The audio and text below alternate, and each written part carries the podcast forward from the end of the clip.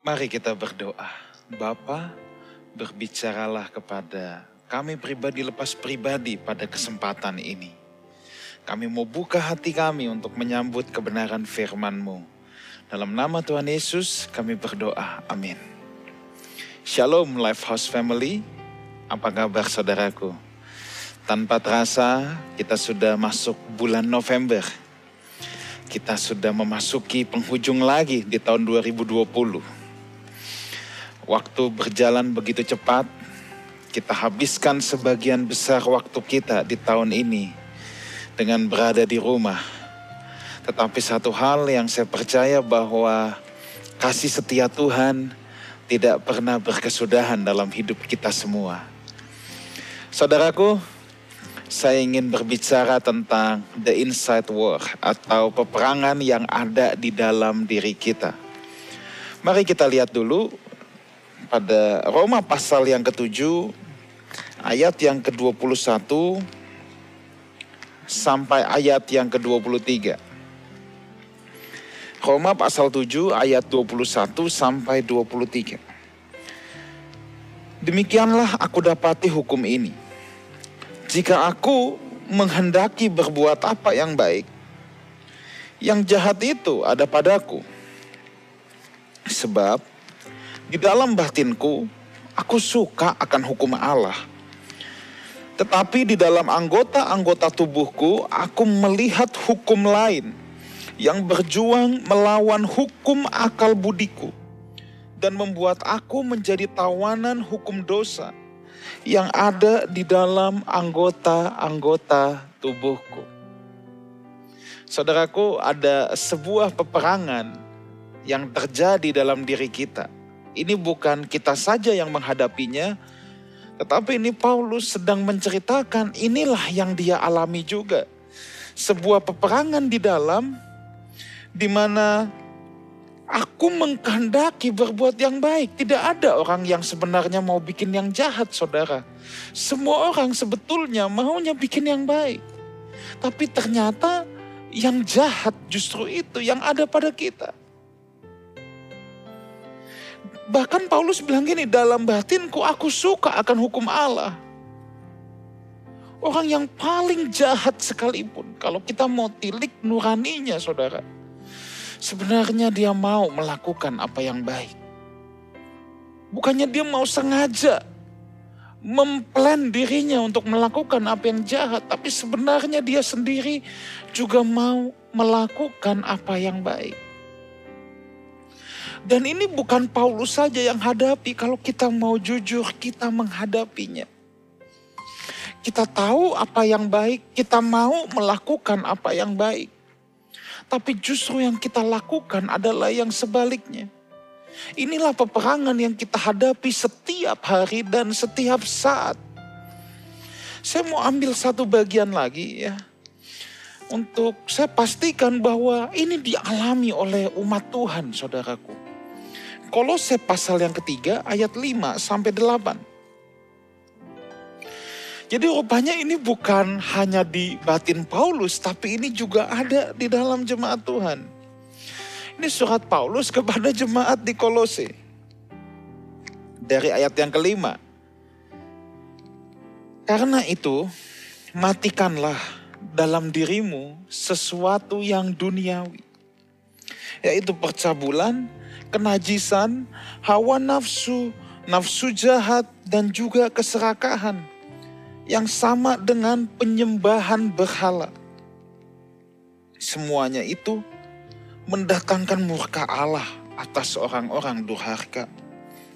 Dahulu kamu juga melakukan hal-hal itu ketika kamu hidup di dalamnya. Tetapi sekarang buanglah semuanya itu, yaitu marah, geram, kejahatan, fitnah, dan kata-kata kotor yang keluar dari mulutmu di sini Paulus sedang bicara bukan kepada orang Kristen yang belum bertobat. Paulus sedang berbicara kepada jemaat di kota Kolose, orang-orang yang sudah menerima Kristus sebagai Tuhan dan Juru Selamat. Paulus berbicara kepada jemaat di Kolose ayat yang ketujuh dahulu kamu juga melakukan hal itu dulu. Tapi ketika Paulus bicara mereka ini idealnya sudah menjadi manusia baru saudara. Dan Paulus bilang di ayat yang ke-8, tapi sekarang buanglah semuanya ini. Berarti jemaat di Kolose juga sedang menghadapi pergumulan yang sama. Kalau mereka sudah totally meninggalkan itu saudaraku, Paulus nggak perlu lagi ngomong buanglah. Karena masih ada, makanya Paulus bilang buanglah. Buanglah. Karena masih ada. Kalau sudah tidak ada, Paulus tidak tidak perlu lagi bicara buanglah semuanya ini. Jadi saudaraku, bukan hanya kita yang menghadapi peperangan dalam batin kita. Di inside war ini bukan hanya kita yang menghadapi. Jemaat Tuhan pun mengalami, Paulus pun mengalami. Walaupun mungkin tidak detail diceritakan apa yang mereka hadapi, tapi yang jelas mereka ada dalam pergumulan ini. Kalau Paulus menuliskan ini kepada jemaat di kota Kolose, saya pastikan jemaat di kota Kolose sedang sedang menghadapi hal ini. Kalau enggak, Paulus enggak akan nulis tentang ini. Sebab surat-surat Paulus ini boleh dikata surat-surat penggembalaan. Ketika di suatu jemaat menghadapi persoalan, maka Paulus menuliskan solusi atas itu semua. Itulah latar belakang kenapa Paulus menulis ini. Jadi pasti ada pergumulannya. Kecuali kota Roma, saudara. Kalau kota Roma adalah Paulus memperkenalkan dirinya lewat ajarannya. Dulu nggak ada video call, nggak ada WhatsApp, nggak ada foto. Sedangkan Paulus ketika menulis surat kepada jemaat di Roma, Paulus belum pernah ke Roma bagaimana dia bisa memperkenalkan siapa dirinya. Ini kan surat Roma tuh dikirim dulu dalam rangka Paulus akan mengunjungi kota Roma. Jadi ketika Paulus tulis, Paulus belum pernah ke sana. Jemaat kota Roma belum kenal sama sekali dengan Paulus. Nah Paulus mau memperkenalkan dirinya lewat apa? Ingat dulu foto nggak ada. Jadi Paulus menuangkan buah pikirannya. Supaya dari pikirannya orang kota Roma bisa kira-kira mendeteksi Paulus itu orangnya seperti apa. Nah bahkan yang tadi kita baca di Roma 7. Paulus tentang cerita tentang pergumulan dirinya. Dengan kata lain Paulus mau bilang sama kepada jemaat di kota Roma. Aku juga mengalami loh pergumulan yang sama yang seperti ini.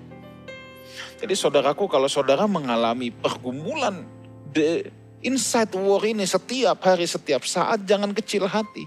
Justru kita mau belajar supaya kita bisa memenangi apa yang menjadi medan pertempuran kita. Nah, saya akan mulai dengan ini. Kunci untuk menang dalam peperangan adalah kita tahu siapa yang berperang dengan kita. Kita kenali musuh kita itu siapa. Kita harus mengenali siapa yang berperang dengan kita dan kita harus mengenali strategi-strategi apa yang dipakai oleh musuh. Ini saya ulangi lagi, kalau kita mau menang dalam sebuah peperangan, pasti yang pertama kita harus mengenali siapa yang berperang sama kita. Kedua, strategi apa yang dipakai oleh musuh. Kalau kita nggak bisa membedakan mana kawan, mana lawan, itu bubar saudara. Bayangkan di tengah-tengah sebuah peperangan, kita mulai berperang dengan pasukan kita sendiri. Wah itu pasti Chaos sekali, pasti kacau sekali saudara. Kita harus tahu dengan siapa kita berperang. Nah kalau kita tadi melihat ayat-ayat yang kita baca tadi saudaraku ya. Justru kita melihat bahwa kalau mau jujur sumber masalah itu terdapat pada diri kita sendiri. Seringkali sumber masalah itu terdapat dalam diri kita sendiri. Paulus tidak menyalahkan iblis sama sekali. Paulus tidak bilang gara-gara si Lucifer kutu kupret. Enggak. Kepada jemaat di Kolose juga. Paulus tidak menyalahkan iblis. Karena Paulus tahu betul tentang peperangan yang terjadi di dalam kita ini setiap hari, setiap saat.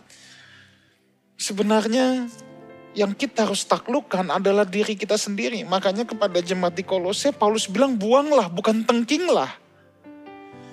Kalau itu setan yang bikin, Kalau itu faktor luar, Paulus bilang tengkinglah. Tapi enggak, buanglah. Karena musuhnya adalah diri kita sendiri. Di sini saudaraku ya, luar biasa sekali. Kita harus mengenali dulu, kita lagi berperang dengan siapa. Oh rupanya kita berperang dengan diri kita sendiri. Jadi kalau kita lihat ayat-ayat tadi, kita jujur, sumber masalah itu justru diri kita sendiri. Tetapi sebaliknya sering kali kita selalu melihat sumber masalah bukan ada pada diri kita, tapi ada di luar. Kita lebih gampang melihat kelemahan diri kita atau orang lain kira-kira saudara. Ayo jujur, jujur. Kita itu lebih mudah melihat kelemahan diri kita sendiri atau orang lain. Jujur. Kalau mau jujur, hampir semua orang berkata kelemahan orang lain lah pastor saya lebih gampang lihat. Nah, di situ dia sumber masalahnya. Memang manusia itu lebih mudah mengenali kekurangan orang lain.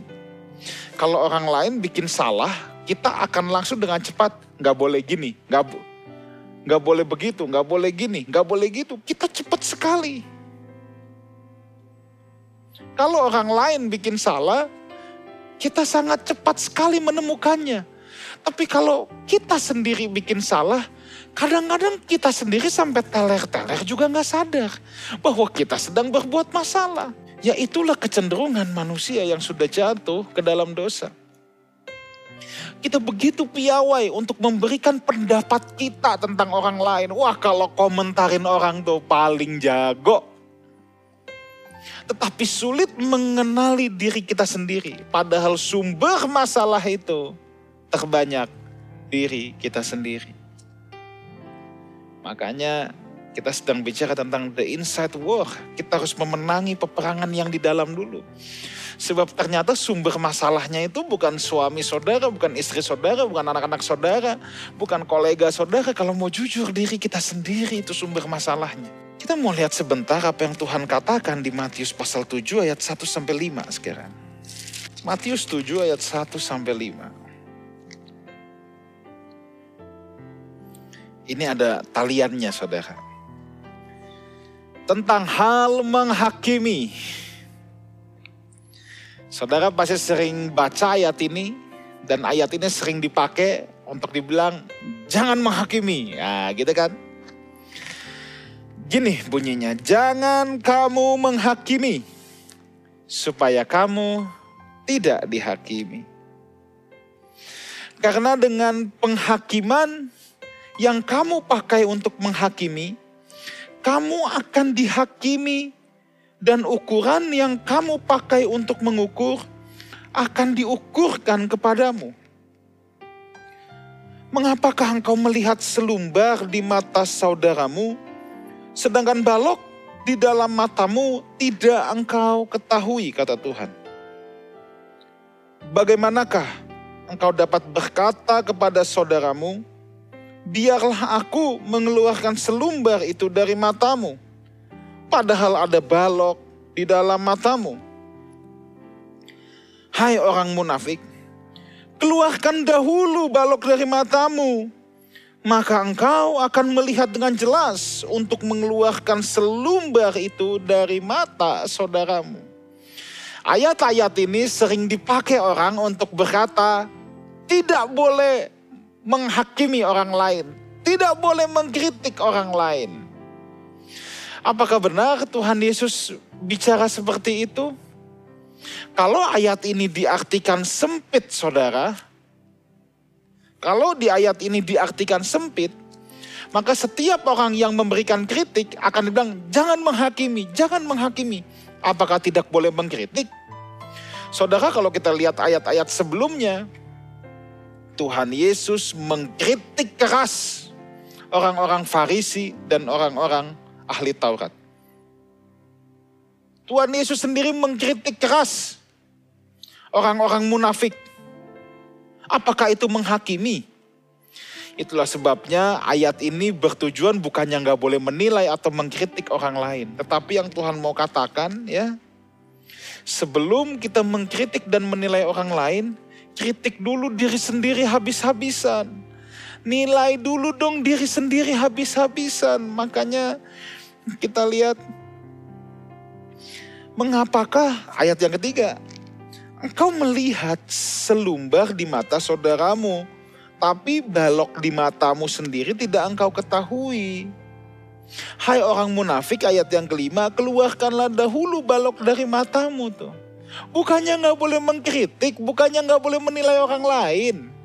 Sekarang orang bikin salah nih, kalau ditegur aja jawabannya paling gampang apa? Jangan menghakimi. Loh, ini bukan soal jangan menghakimi. Bukannya kita tidak boleh menyatakan kesalahan.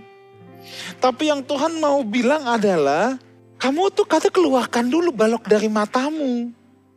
Baru engkau bisa melihat dengan jelas selumbar dari mata saudaramu. Tuhan sedang mengkontak penyakit manusia yang mudah melihat kesalahan orang lain, tetapi sulit melihat kesalahan diri sendiri. Dengan kata lain, ketika Tuhan mengajarkan ini, Tuhan sedang ingin berkata, sebelum kamu mengkritik orang lain, uh, sebelum kamu mengomentari tentang orang lain, kritik dulu dirimu sendiri habis-habisan. Komentari dulu dirimu sendiri habis-habisan. Di sini persoalannya. Kita cakap banget. Kalau misalnya saudara punya teman, siapa namanya misalnya? Billy, sebutkan kelemahan Billy 10. Jangan jawab, jangankan 10, 20 juga bisa pastor sekarang.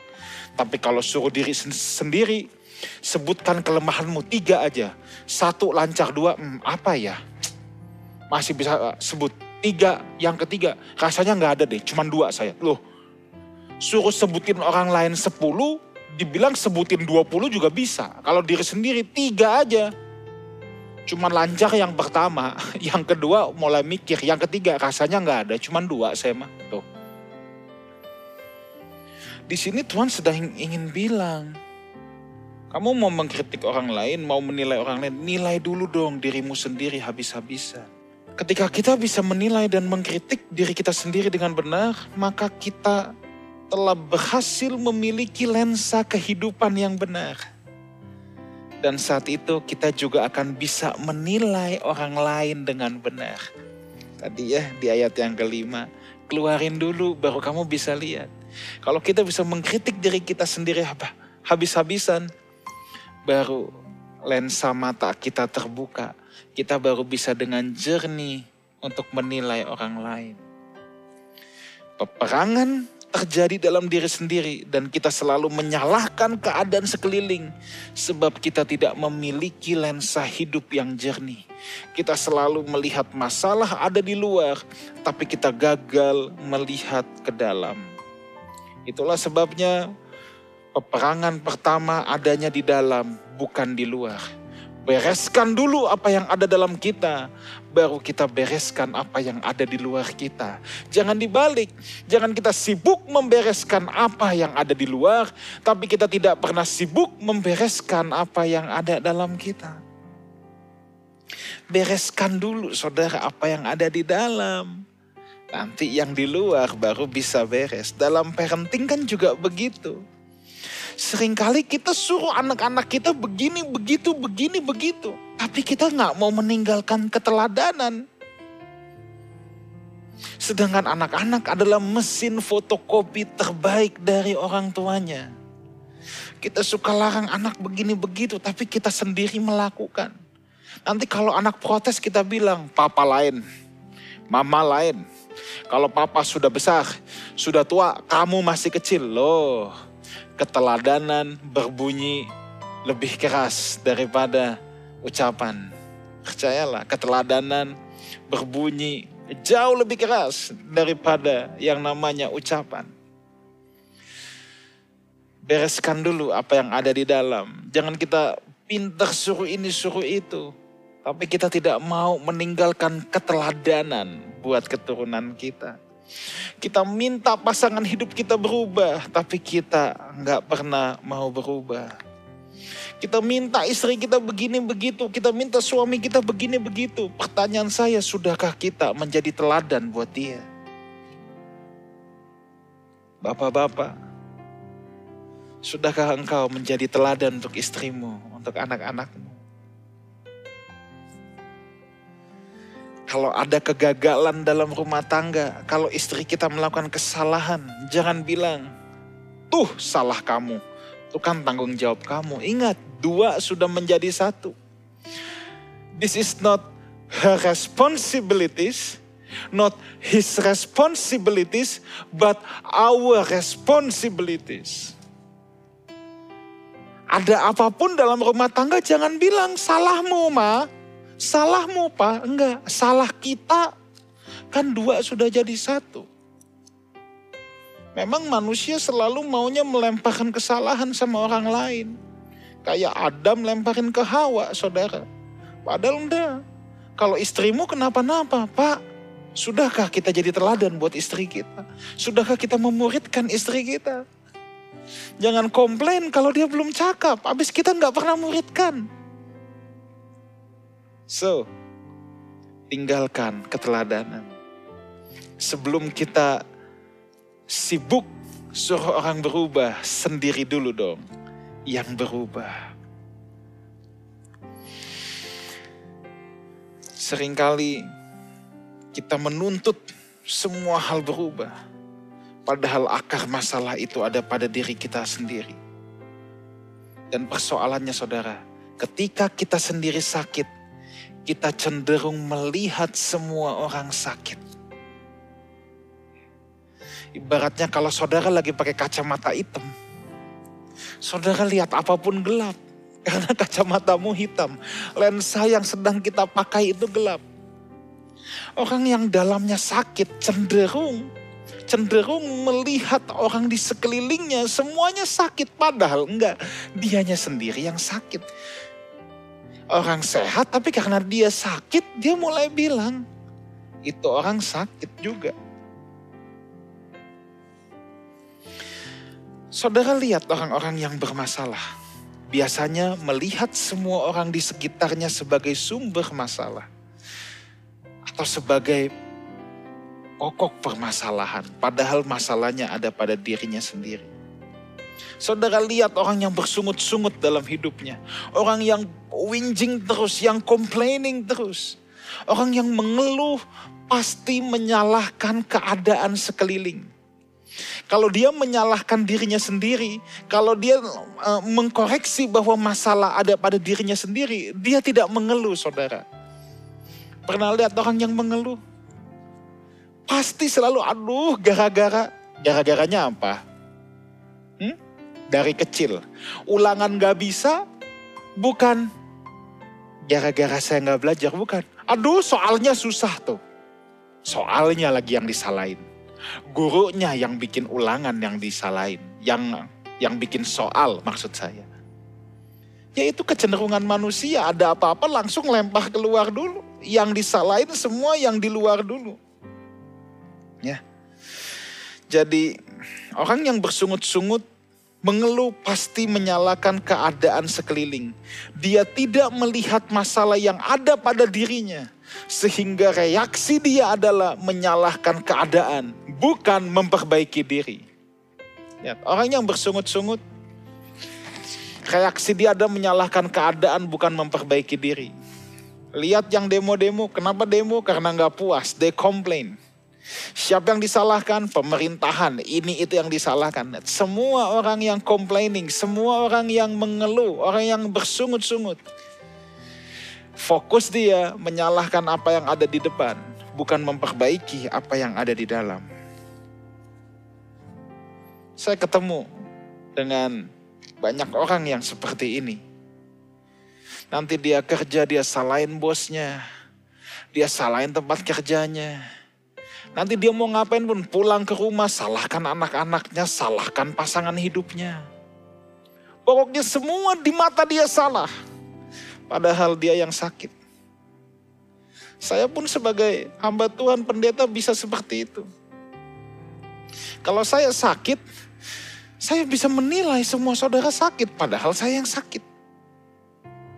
Misalnya saya punya pergumulan A, saya tidak menang-menang.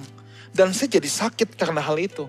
Oh bisa saja, kemudian saya menganggap semua orang memiliki pergumulan yang sama dengan saya. Dan saya melihat semua orang sakitnya sama dengan saya. Padahal belum tentu. Mungkin saya sakit di sini tapi saudara tidak. That's why fokus kita perbaiki apa yang ada dalam kita, bukan sibuk menilai orang lain untuk membereskan diri kita sendiri agar memiliki lensa hidup yang jernih, kita harus menemukan akar persoalannya. Harus menemukan akarnya. Banyak orang sibuk membereskan ranting, tapi tidak menemukan akar persoalan. Kalau yang di dalam kita belum sembuh, kita akan mudah melakukan apa yang sebenarnya kita tidak mau lakukan. Jadi saya encourage saudara kita cari akarnya saudara. Contoh, pernah lihat orang emosi lalu menyesal? Gue benci begini. Tapi dia lakukan. Aku gak mau marah, tapi aku marah. Yang paling gampang. Seorang remaja yang dibesarkan, dia melihat papanya selingkuh, Lalu dia berkata, aku benci perbuatan papaku yang begini. Apa yang dia benci ketika dia dewasa, justru dia bisa melakukan hal-hal yang sama terhadap pasangan hidupnya. Saya temukan ini banyak sekali di bangku konseling. Rupanya akar permasalahannya adalah karena dia belum mengampuni ayahnya. Dia punya gambaran tentang bapak yang rusak dia benci ayahnya dan dia tidak lepaskan pengampunan. Justru hal yang dia benci itu yang kemudian dia lakukan. Ini hanya satu contoh akar permasalahan saudara. Saya pernah melayani orang yang masih muda, cantik wanita. Akhirnya kawin lari ada yang jadi simpenan om-om kenapa? Dia sakit hati sama papanya. Papanya punya simpenan yang seusia dirinya. Apakah dia pernah bercita-cita untuk jadi simpenan om-om? Enggak ada yang punya cita-cita seperti itu saudaraku. Tetapi karena ada akar kebencian, akar kepahitan yang gak pernah dibereskan Justru itu yang dia lakukan. Nah, di sini saya mau katakan bahwa jangan hanya fokus pada ranting, selesaikan akarnya. Saya tidak tahu di mana area pergumulan saudara, tapi di semua area pergumulan kita, kita pasti punya akarnya, dan itu yang harus kita temukan. Ibarat orang badannya panas, sakit demam, kalau saudara ke dokter, dokter akan cari tahu kenapa orang ini demam. Bukan cuma turunin demam, kasih panadol beres. Kasih obat penurun panas beres, tapi kan bukan itu. Yang dokter mau tahu kenapa orang ini sampai demam. Apakah ada virus? Apakah ada apa? Itu yang mau dicari tahu. Dicari akar permasalahannya. Kalau cuma turunin panasnya gampang saudara. Nah itu namanya hanya potong ranting. Nah justru di sini sering kali pelayanan yang kita lakukan juga pelayanan potong ranting. Tapi seharusnya yang kita cari adalah akar permasalahannya. Ya, akar permasalahannya. Bukan sekedar rantingnya hilang, tapi akarnya yang harus dibabat. Supaya akibatnya rantingnya juga hilang. Nah dalam hal ini saudaraku, kalau saudara merasa memiliki pergumulan di area tertentu, saudara perlu di counseling. Saudara perlu bertemu dengan orang yang saudara bisa percaya ketika kita membuka diri kita, kita mau dicari akar permasalahan kita, dan itu yang harus disembuhkan. Itu yang harus disembuhkan.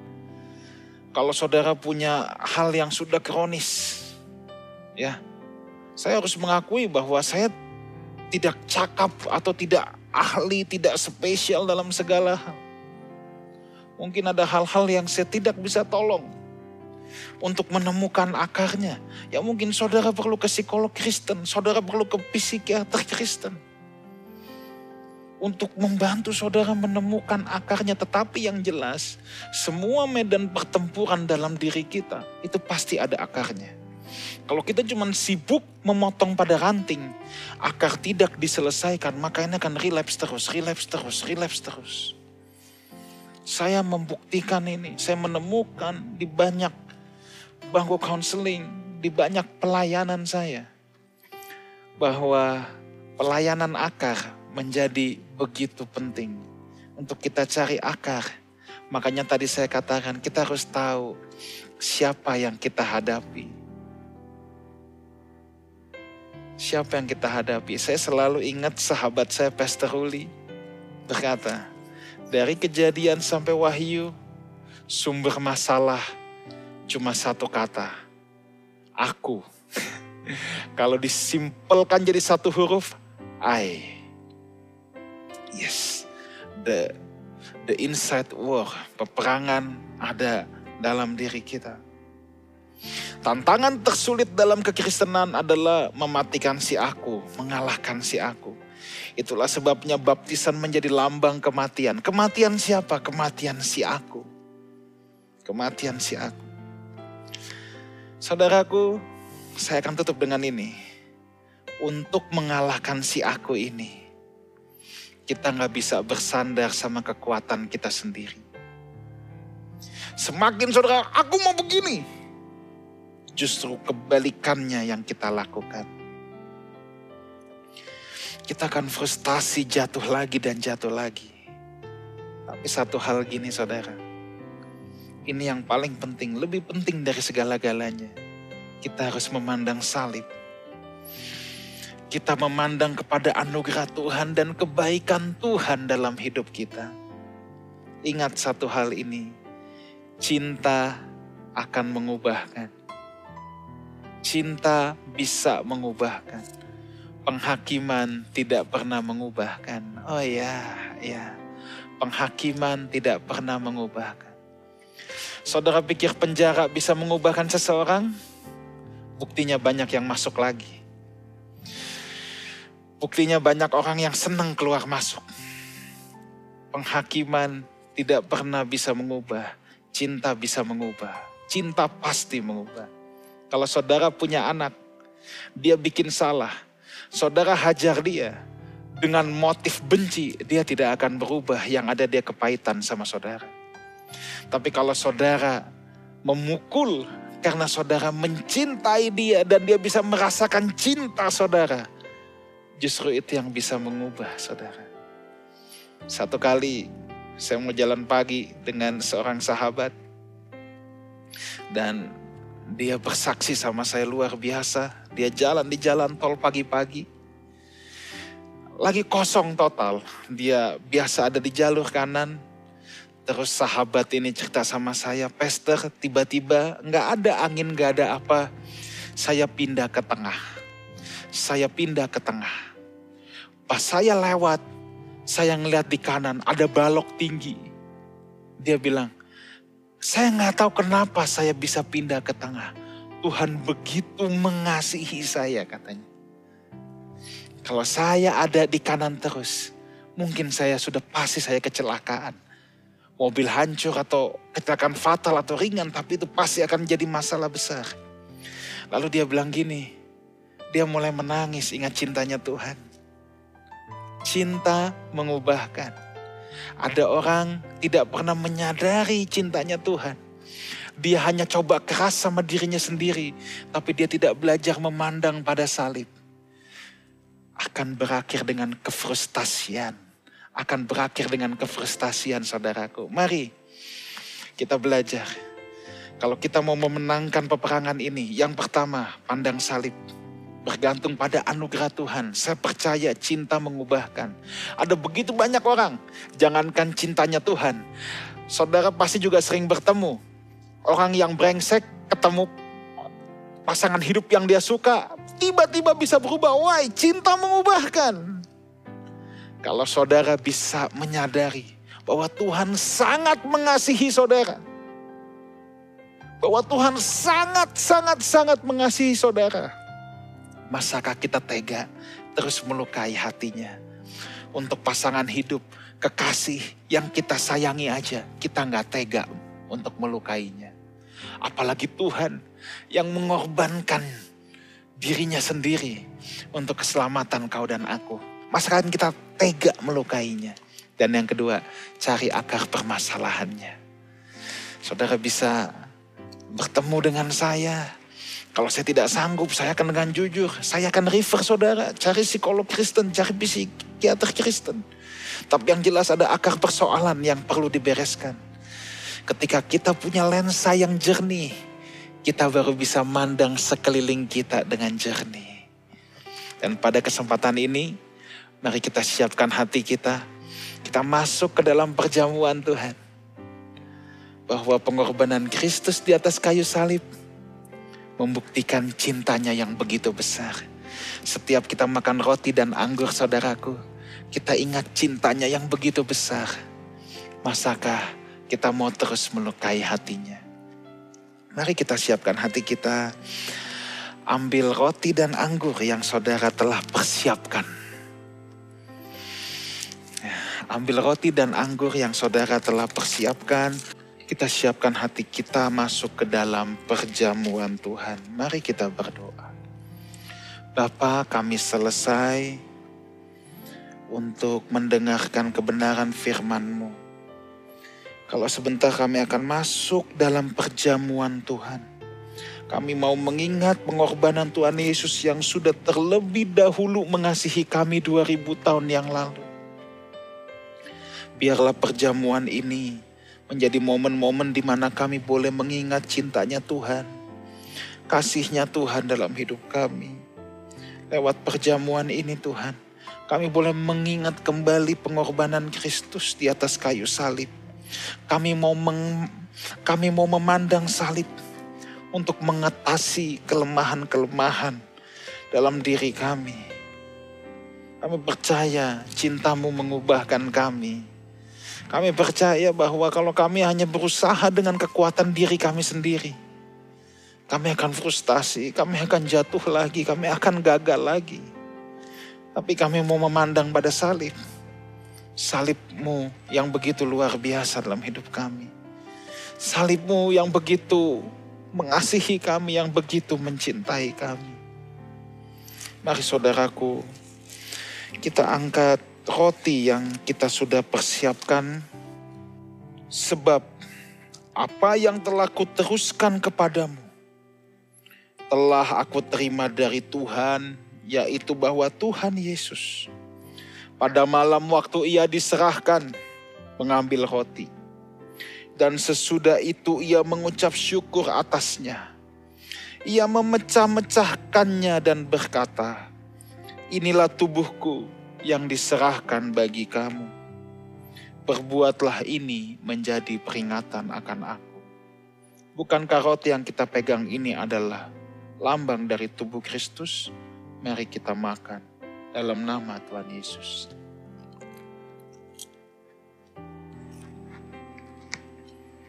Kita angkat anggur dengan tangan kanan kita. Demikian juga ia mengambil cawan sesudah makan lalu berkata, cawan ini adalah perjanjian baru yang dimeteraikan oleh darahku. Perbuatlah ini setiap kali kamu meminumnya menjadi peringatan akan aku. Bukankah anggur yang kita pegang ini adalah lambang dari darah Kristus? Mari kita minum dalam nama Tuhan Yesus.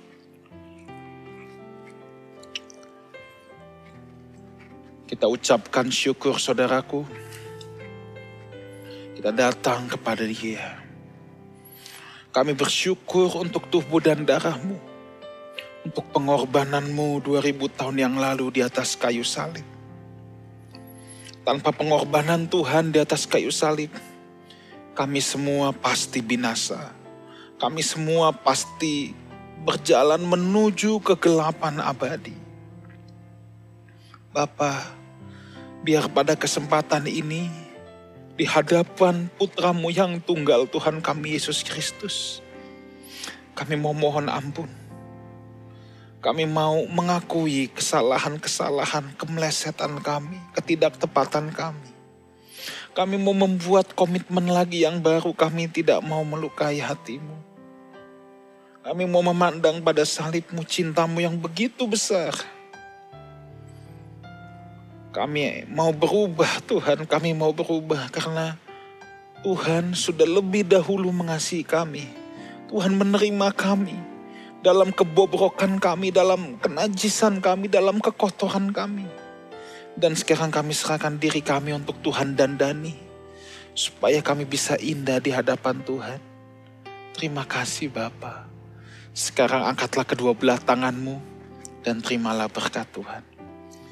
Kiranya berkat dari Allah Bapa, cinta kasih kasih karunia dari Tuhan kita Yesus Kristus, dan persekutuan yang indah dan yang manis dengan Roh Kudus menyertai kita semua sampai Maranatha. Tuhan Yesus datang untuk yang kedua kalinya, menjemput umat-umat pilihannya yang hidup sepadanan dengan kebenaran Injilnya. Sama-sama kita katakan, amin. Happy Sunday, Tuhan memberkati.